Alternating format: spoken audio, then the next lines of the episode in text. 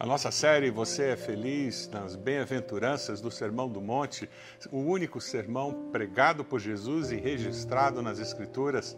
Nós hoje vamos conversar sobre como o cidadão do reino dos céus, ele pode viver como cidadão na terra. É verdade, nós somos cidadãos do reino dos céus quando nos tornamos discípulos de Jesus, mas nós vivemos como cidadão da terra, enquanto estamos vivos e devemos agir como sal da terra e luz do mundo. Esse é o grande desafio que Jesus nos deixou. De que maneira o cidadão do reino dos céus deve viver como cidadão da terra? Enquanto nós não partimos para a eternidade, existe uma expectativa da parte de Deus com relação àqueles que se identificam como discípulos de Jesus, como cidadãos do reino dos céus que vivem como cidadãos da terra. Como você enxerga tudo isso neste tempo de eleições? Como você enxerga a expectativa de Deus para com aqueles que conhecem a verdade, conhecem a Cristo Jesus como Senhor e Salvador. Você já se perguntou o que Deus espera de você com relação a essas eleições, o processo eleitoral? Você já se perguntou o que Deus espera da sua vida, da sua participação nesse processo? Como ser cidadão do reino dos céus, vivendo como cidadão da terra? O que Deus espera de você no processo eleitoral? Ele espera que você participe ativamente, conscientemente, com responsabilidade. Ele espera que sua, o seu voto promova justiça, promova transformação para o bem da sociedade. O que ele espera das autoridades que serão eleitas, no caso agora, vereador, prefeito da cidade, ele espera integridade por parte dessas autoridades. Ele espera que eles tenham liderança, uma liderança forte, segura, e eles tenham visão, visão para promover o bem da cidade e daqueles que moram na cidade. Você tem certeza do que Deus espera de você quando você enxerga todo esse processo eleitoral? O profeta Miqueias, ele nos fala sobre o que Deus espera de nós e nós podemos com facilidade aplicar isso com relação àqueles que nos governam. O que Deus espera dos nossos vereadores, o que Deus espera do nosso prefeito, o que Deus espera das autoridades da nossa cidade, o que Deus espera de mim e de você. Eu gostaria de ler Miqueias, capítulo 6, de 6 a 9. E eu gostaria de ler numa paráfrase a mensagem. O texto segue como vai. Como posso ficar de pé diante do Eterno e mostrar o devido respeito ao Deus Altíssimo? Devo levar uma braçada de sacrifício e no topo um bezerro de um ano? Será que o Eterno se impressionaria com mil carneiros ou com tonéis de azeite de oliva? Será que ele ficaria comovido se eu sacrificasse meu primeiro filho, meu bebê precioso, para cancelar meu pecado? Mas ele já deixou claro como devemos viver, o que fazer, o que ele procura em homens e mulheres. É muito simples. Façam o que é correto e justo ao próximo. Sejam compassivos e leais em seu amor. E não se levem tão a sério, levem o eterno a sério. Atenção, o eterno está fazendo um pronunciamento à cidade.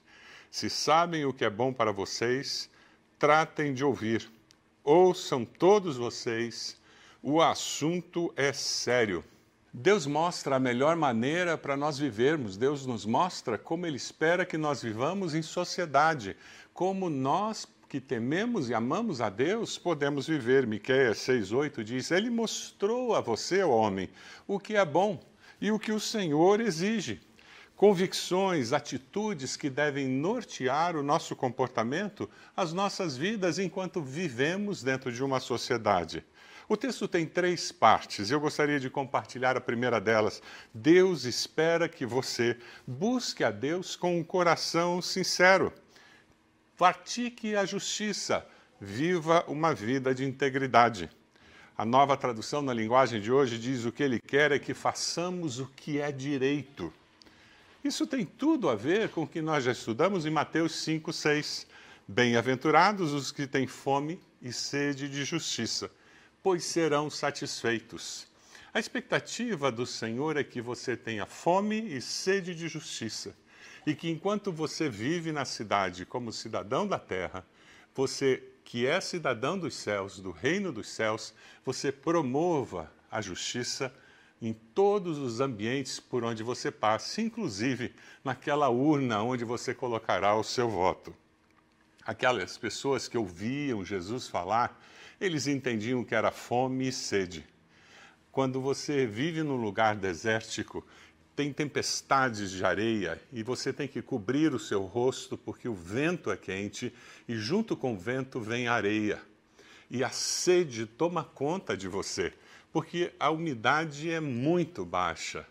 E quando Jesus fala de sentir sede, eles entendiam numa dimensão que eu e você não entendemos.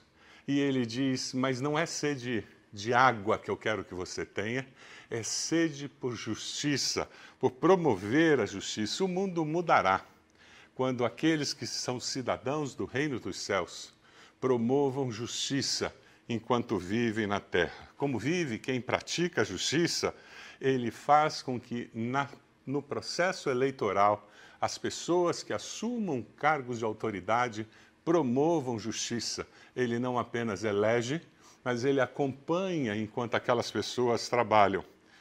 Eu queria que você visse uma situação onde alguém é eleito passa num processo de crescimento profissional e promove justiça. E encontra alguém que não escolheu o mesmo caminho. Que tristeza! Duas pessoas que caminhavam e que poderiam estar com, no mesmo lugar, mas tiveram fins diferentes por causa das escolhas. O desafio hoje que eu faço a você é que você escolha viver uma vida justa e viver uma vida que promova a justiça. Dá uma olhadinha nesse vídeo. A juíza americana Mindy Glazer ficou famosa quando reconheceu um colega de escola durante um julgamento. As imagens do emocionante reencontro rodaram o mundo. Agora ela teve um novo reencontro no tribunal onde trabalha, na Flórida. He was picked up at the cruise. What were you on, the breeze? Yes. Yeah, me too. Isn't that cool? Nice... Alon Glynn foi preso acusado de cometer fraude. Semanas antes, ele estava em um cruzeiro. A juíza também. Yeah, yeah. You didn't see me dancing? I was the one you dancing. You were dancing. I was sitting upstairs in the shade. it was a fun time, huh? Yes, you, but this is that, this is crazy. in that contest by the pool now, were you? Nah, I didn't see you. Yeah. Yeah, you were. I definitely was. Right. I'm sorry you have to go through this, sir. Em junho, Glazer havia reconhecido Arthur Boff, que havia sido preso ao fugir da polícia após um furto. Oh my goodness. Oh my goodness. I'm sorry to see you there. I always wondered what happened to you, sir. Ela e o réu costumavam jogar futebol juntos no ensino médio. This is the nicest kid in middle school. Oh my goodness. He was the best kid in middle school. I used to play football with him, all the kids, and look what has happened. I'm so sorry. Oh my God. Quem pratica justiça tem uma religião autêntica e verdadeira.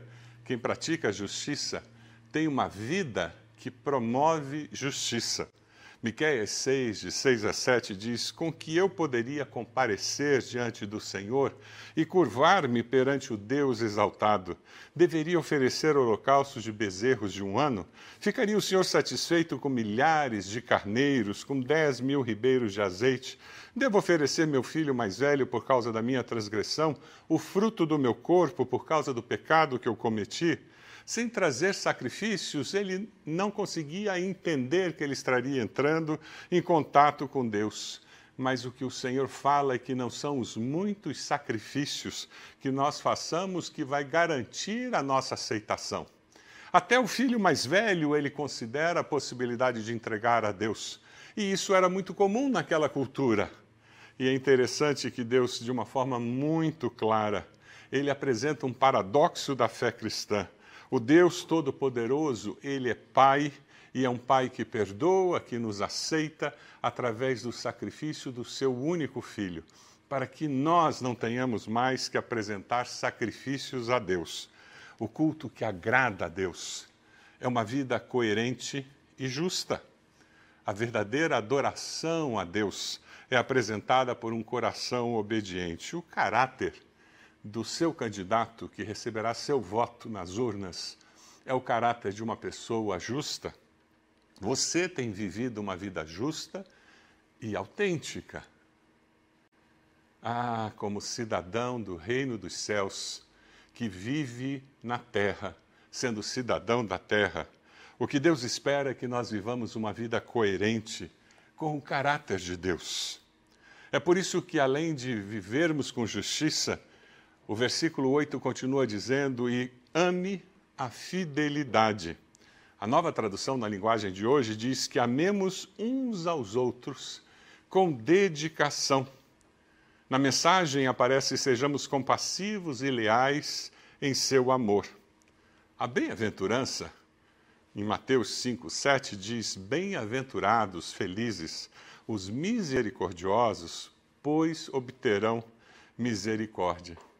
Quando você ouve Jesus ensinando-nos a orar no Pai Nosso, ele diz: Perdoa as nossas dívidas, como perdoamos nossos devedores. A palavra hebraica chesed não é apenas empatizar, mas é a capacidade de colocar-se no lugar da outra pessoa até praticamente poder ver com seus olhos, pensar com a sua mente e sentir com o seu coração. Eu vou repetir. É a capacidade de colocar-se no lugar da outra pessoa, até praticamente poder ver com seus olhos, pensar com a sua mente e sentir com o seu coração. Como vive quem ama a fidelidade, como vive quem tem misericórdia, são pessoas que percebem as necessidades do próximo ao seu redor, se importam a ponto de tomar decisões, de agir, planejar e fazer todo o possível para transformar a realidade daqueles que estão próximos a Ele. Ah, como nós precisamos encontrar autoridades eleitas que sejam promotores de transformação como nós precisamos de discípulos de Jesus que sejam agentes de transformação, pessoas misericordiosas que entendam que nós estamos aqui vivendo como cidadãos da terra para refletir o caráter de Deus, um Deus que se importa, que ama, um Deus que enviou seu próprio filho para morrer na cruz por nós justamente porque ele percebia a nossa necessidade. Você é uma pessoa assim? Que consegue olhar as pessoas ao seu redor e perceber as suas necessidades e responder de forma concreta, prática, buscando transformação? É isso que nós, como igreja, temos feito quando nós entregamos cestas básicas e distribuímos alimentos, distribuímos material de higiene.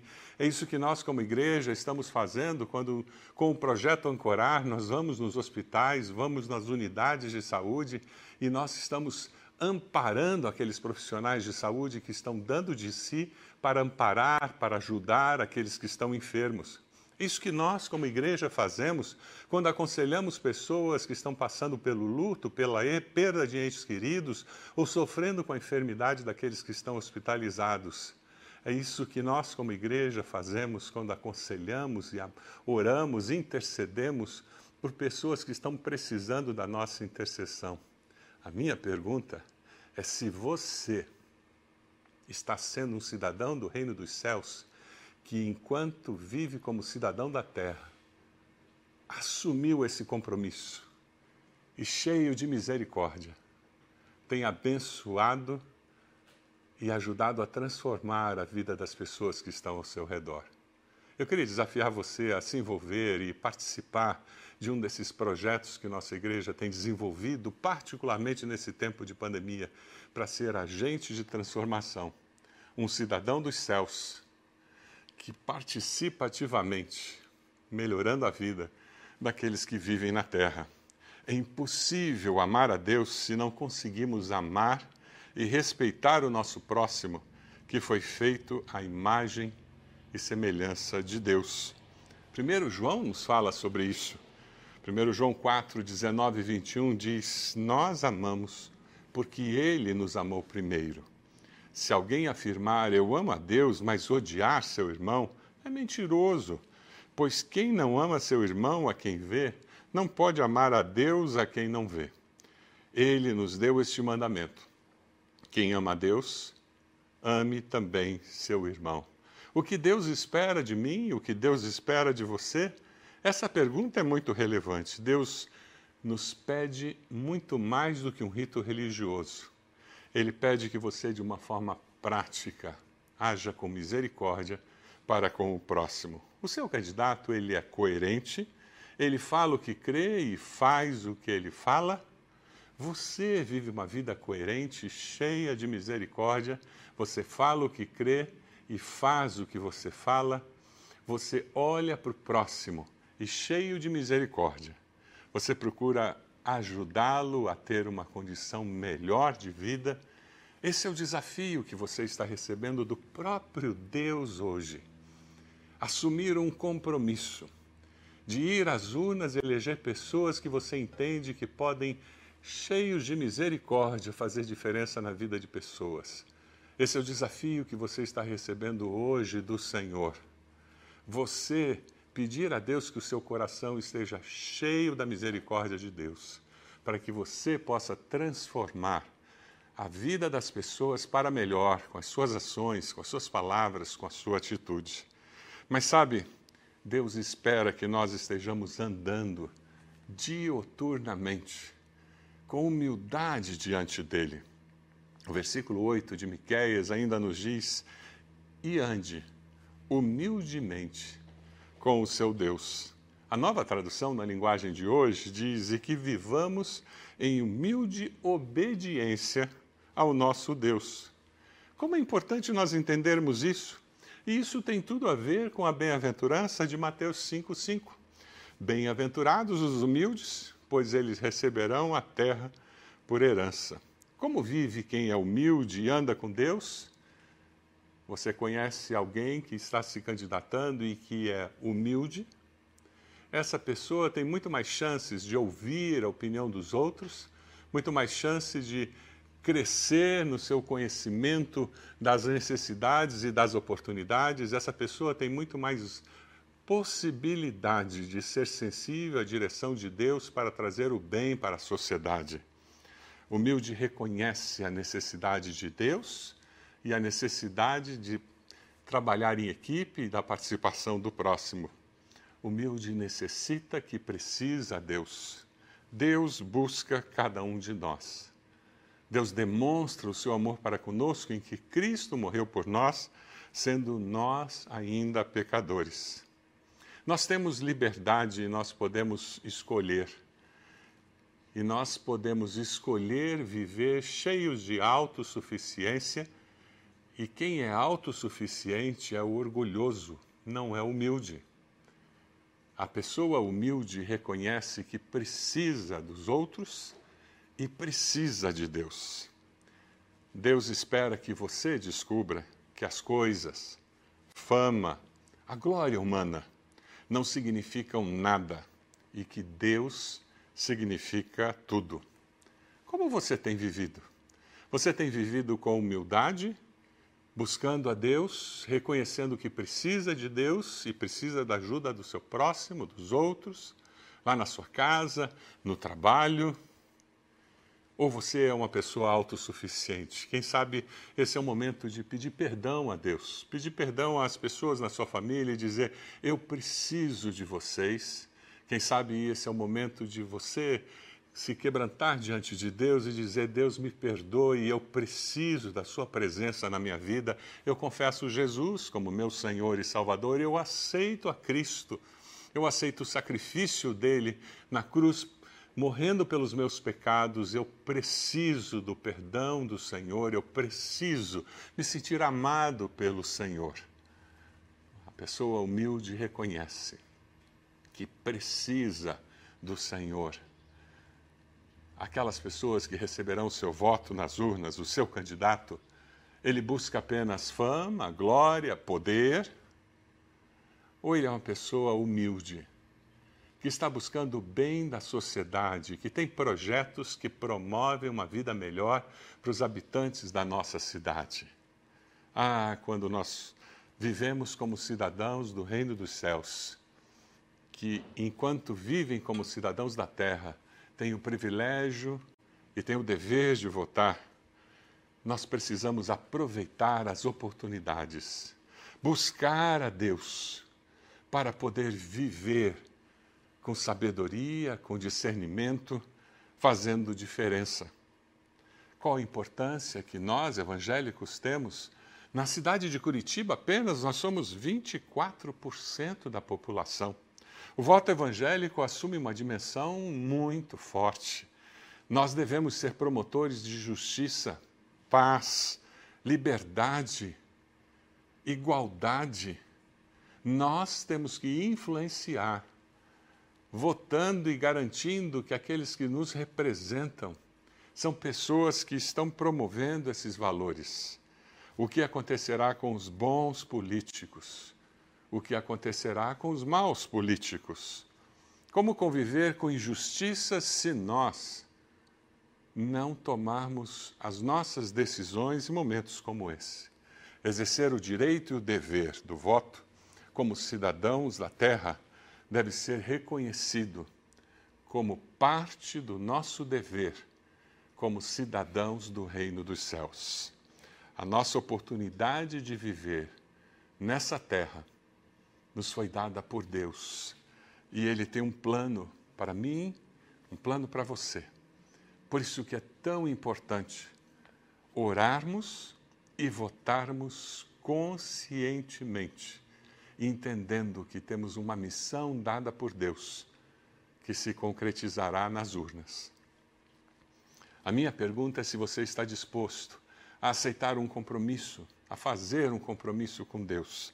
Eu, cidadão do céu, voto como cidadão da terra para promover transformação. Você não votará apenas em alguém porque alguém disse que alguém era bom. Mas você vai fazer o trabalho de casa, você vai procurar informações e você fará o seu melhor para que o seu voto seja o voto mais consciente, talvez que você já entregou em toda a sua vida. A voz do Senhor está chamando, clamando a cidade. Deus deseja ver a justiça crescendo na nossa cidade. É por isso que o profeta Isaías nos diz: lavem-se, limpem-se, removam suas obras más para longe da minha vista. Parem de fazer o mal, aprendam a fazer o bem. Busquem a justiça, acabem com a opressão. Lutem pelos direitos do órfão, defendam a causa da viúva, venham, vamos refletir juntos, diz o Senhor. Embora os seus pecados sejam vermelhos como escarlate, eles se tornarão brancos como a neve. Embora sejam rubros como púrpura, como a lã se tornarão. Se vocês estiverem dispostos a obedecer, comerão os melhores frutos dessa terra, mas se resistirem e se rebelarem, serão devorados pela espada, pois o Senhor é quem fala. Buscar, arrepender-se, confessar e receber o perdão. Eu decido confessar Jesus como meu Senhor e Salvador. Humildemente eu caminharei pela vida como cidadão do reino dos céus, vivendo como cidadão da terra. Essa é a sua decisão. Aí na tela você tem um telefone, de WhatsApp para falar conosco. Conte-nos dessa decisão. Nós queremos orar por você, queremos orar com você. Nós queremos saber dessa decisão para abençoar a sua vida e nós gostaríamos de abençoá-la de uma forma muito pessoal. Que alegria sabemos dessa sua decisão. Faça uma oração muito simples dizendo: Eu decido entregar minha vida a Jesus e eu quero viver humildemente com o meu Deus a partir de hoje. Eu me arrependo dos meus pecados, diga isso para o Senhor e eu entrego a minha vida confessando Jesus como meu Senhor e Salvador. Entre em contato conosco. Nós estamos esperando o seu contato. Nós queremos orar com você pessoalmente, queremos falar com você em nome de Jesus. Mas quem sabe a sua decisão hoje é que você decide agradar a Deus praticando a justiça e você vai arrepender-se de algo errado que você tem feito. E você vai dizer, pastor, hoje eu vou mudar de vida. Eu vou melhorar. Eu vou fazer algo que reflita mais o caráter de Deus. Quem sabe a sua decisão hoje, eu decido agradar a Deus amando a misericórdia. Eu vou cuidar mais das pessoas. Eu vou olhar as pessoas com um olhar mais misericordioso, como Deus olha para mim. Eu quero olhar as pessoas. Peça a Deus que o capacite a ter paciência, a olhar as pessoas com um olhar de amor, de aceitação, de misericórdia. E essa é a sua decisão hoje. Entre em contato conosco, nós queremos orar com você. E quem sabe a sua decisão é você decide andar humildemente com o seu Deus, dependendo dele. Sabe aquela decisão que você tem que tomar até amanhã? E você vai dizer: Eu humildemente vou decidir dependendo de Deus. Eu vou jejuar, eu vou separar um tempo para orar especificamente. Eu vou buscar respostas na palavra. Eu vou conversar com outras pessoas que podem ser conselheiros, porque eu humildemente, sem autossuficiência, sem fazer tudo sozinho, eu humildemente buscarei a resposta que vem do Senhor. Porque na multidão de conselheiros a sabedoria porque o homem pode fazer planos, mas a resposta certa vem do Senhor. É essa a sua decisão? Entre em contato conosco, nós queremos orar com você, para Deus orientá-lo e ajudá-lo nessa decisão tão importante que você tem que tomar. Que Deus abençoe a sua vida. Eu gostaria de orar por você, orar pela nossa cidade, orar por toda a região metropolitana, nessas eleições que nós teremos. Você pode me acompanhar se você está sozinho, eu quero convidá-lo a colocar as suas mãos assim. Dessa forma, você vai se lembrar que você não está sozinho, embora fisicamente você esteja sós, participando desse culto, mas em muitos lugares, em centenas de lugares, pessoas estão unidas pelo Espírito Santo com você, orando nesse momento com você. Se tem alguém na sala com você, dê a mão para essa pessoa para nós terminarmos esse culto orando. Senhor nosso Deus, nós te damos graças porque o Senhor é um Deus que nos ama, que nos chama para si e um Deus que nos capacita para viver nessa terra como cidadãos do reino dos céus. E nós queremos ter o caráter do Senhor, nós queremos que o Teu Espírito Santo nos capacite para que, vivendo aqui, exercendo essa cidadania sobrenatural do reino dos céus, nós, com os valores do Senhor, possamos agir como cidadãos da terra que nós somos também. Nós possamos entender que temos uma missão de promover transformação como sal da terra e luz do mundo. Que nós possamos promover uma transformação que bringa, traga justiça, que traga a, aquela vida melhor para as pessoas que vivem nas nossas cidades, que ajude a aliviar as pessoas que estão sob opressão, que esteja ajudando pessoas que estão sofrendo a ter uma vida de melhor qualidade, aquelas pessoas que não têm oportunidade, Senhor, que portas de oportunidade surjam para elas. Ó oh, Deus, o Senhor conhece as dificuldades e as lutas que existem e como as pessoas na cidade sofrem. E nós queremos com um coração cheio de misericórdia sentir o que elas sentem, ver o que elas veem. Mas Deus queremos isso para poder intervir na realidade da vida delas, abençoando-as em nome de Jesus. Que esse processo eleitoral, Deus, nos ajude a quebrar as estruturas demoníacas que promovem injustiça na nossa sociedade, que nós possamos votar com consciência, com um coração tranquilo possamos buscar direção do Senhor, nos informar e possamos, como cidadãos dos céus que exercem a cidadania terrena, nós possamos votar com consciência e responsabilidade para abençoar a nossa cidade. Abençoa, Senhor, aqueles que serão eleitos, para que com temor e tremor eles exerçam a autoridade que lhes será delegada. Oramos pedindo bênção do Senhor sobre aqueles que tomaram uma decisão hoje cedo. Abençoa-os, Senhor, toma-os em tuas mãos. Permita, Pai amado, que cada um deles, pelo poder do teu Santo Espírito, tenha vitória na decisão tomada. Nós oramos em nome de Jesus. Amém. Amém. Que Deus abençoe sua vida. Que Deus nos use para transformar a nossa cidade e torná-la um lugar ainda mais justo, um lugar ainda melhor para se viver.